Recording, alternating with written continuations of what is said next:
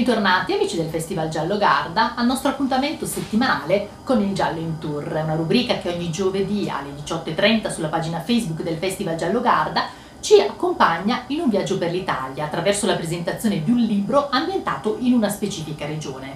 Oggi il nostro viaggio fa tappa natalizia in Liguria, più precisamente nel capoluogo Ligure. Siamo a Genova, la superba, la Genova più più volte raccontata dagli autori, più volte cantata dai cantautori, la Genova dei Creusa, la Genova dei Carrugi, che sono questi vicoli molto stretti affiancati da palazzi imponenti altissimi, una Genova dai toni natalizi. Per quale motivo? Il libro che vi voglio presentare oggi è ambientato proprio in una Genova che profuma di Natale e si intitola Natale a Genova, racconti al profumo di pan dolce, edito da Neos Edizioni. Il libro è un libro composto da 24 racconti di genere e stile narrativo differente, ma che hanno un elemento in comune. L'elemento in comune è il pan dolce. Come tutti saprete, il pan dolce è un tipico dolce genovese, natalizio, che non me ne vogliono i genovesi, sembra un pochino il panettone, e che però ha degli ingredienti precisi che lo contraddistinguono.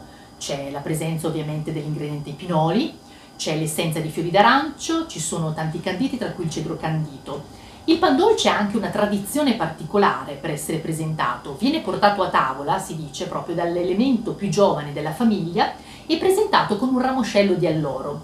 L'alloro in questo caso indica eh, benessere, indica fortuna e quindi è un beneaugurante per l'anno a venire. Viene tagliato il pan dolce dall'elemento, dalla persona più anziana del nucleo familiare e ne vengono conservate due fette. Una fetta viene conservata in caso eh, qualcheduno bussasse alla porta in stato di, di, necessità e chiedesse appunto come sostentamento una fetta di pan dolce. La seconda fetta viene conservata e consumata il 3 di febbraio, che è il giorno di San Biagio, protettore delle gole. Quindi questa è un po' la leggenda che eh, c'è intorno praticamente al, al dolce tipicamente natalizio genovese. Come vi dicevo, questo libro, composto da 24 racconti, ogni eh, racconto appunto ha come elemento centrale proprio questo dolce, il pan dolce. Poi in realtà i racconti sono molto differenti anche come genere. Abbiamo racconti noir, ad esempio il primo racconto che apre il, libro, che è Le Bouquiniste. Le Bouquiniste è un termine francese per indicare il proprietario di una bancarella di libri usati.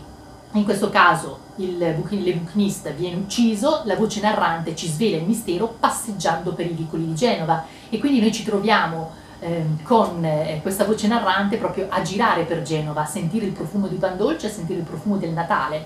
Ci sono racconti più intimisti, pensiamo alla misura in cui viene affrontato il tema dell'anoressia e il pan dolce mh, mm, è praticamente l'elemento centrale, rievoca ricordi ma anche il mezzo per uscire da questa bruttissima malattia. Questo è un racconto che mi è piaciuto tantissimo ad esempio. Ci sono racconti umoristici, c'è il pan dolce al veleno appunto in cui viene, c'è questo tentativo di omicidio nei confronti di questo sacerdote però in toni molto umoristici. Ci sono anche dei racconti più sofferti, pensiamo ad esempio a una fetta di pan dolce, in cui c'è questa lettera eh, a Babbo Natale scritta da questa bambina che da anni appunto scrive a Babbo Natale per poter ricevere una bambola, ma si trova in una famiglia molto povera e quindi la bambola non la riceve mai. I racconti sono proprio molto differenti però eh, appunto hanno questo elemento, il pan dolce, che proprio caratterizza i singoli, i singoli racconti e sviluppa poi la trama de, delle singole storie. Senza leggervi eh, completamente un racconto per non spoilerare troppo, io ho scelto un brano all'interno proprio di un racconto che mi è piaciuto tanto, che è La misura. In questo brano che vi leggo eh, viene descritta la preparazione del pan dolce, ma pan dolce come rievocazione di ricordi, è questa nonna che lo sta preparando, e eh, come superamento di un problema eh, fondamentale della protagonista di questo racconto, quindi è quasi la soluzione il pan dolce. Vi leggo subito il brano in questione. Mischiava e inseriva gli ingredienti con calma, uno alla volta, e non tirava la pasta.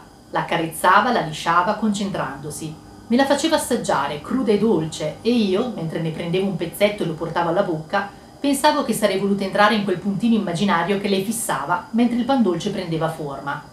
Avrei voluto rubare tutti i suoi pensieri, non solo un pezzetto di pasta cruda. Mia nonna non li guardava gli ingredienti, li conosceva a memoria. Li riconosceva, come avrebbe riconosciuto occhi chiusi l'abbraccio di mio nonno o l'odore di noi bambini. Il controllo, lo spazio, la misura. Lei aveva tutto sotto controllo. Stava organizzando le nostre giornate di festa e nutrendoci ci avrebbe regalato ricordi, tutto il resto era lì, dentro a quell'impasto. una ricetta, il cibo si, si può trasformare in amore, grandezza, cura ed estensione. Pan dolce, pane dolce. In un libro lessi che pane è la più accogliente, la più gentile di tutte le parole. Suggerivano di scriverla sempre, sempre in maiuscolo, come il nostro nome. Dolce è uno dei quattro sapori fondamentali che il nostro palato è in grado di riconoscere.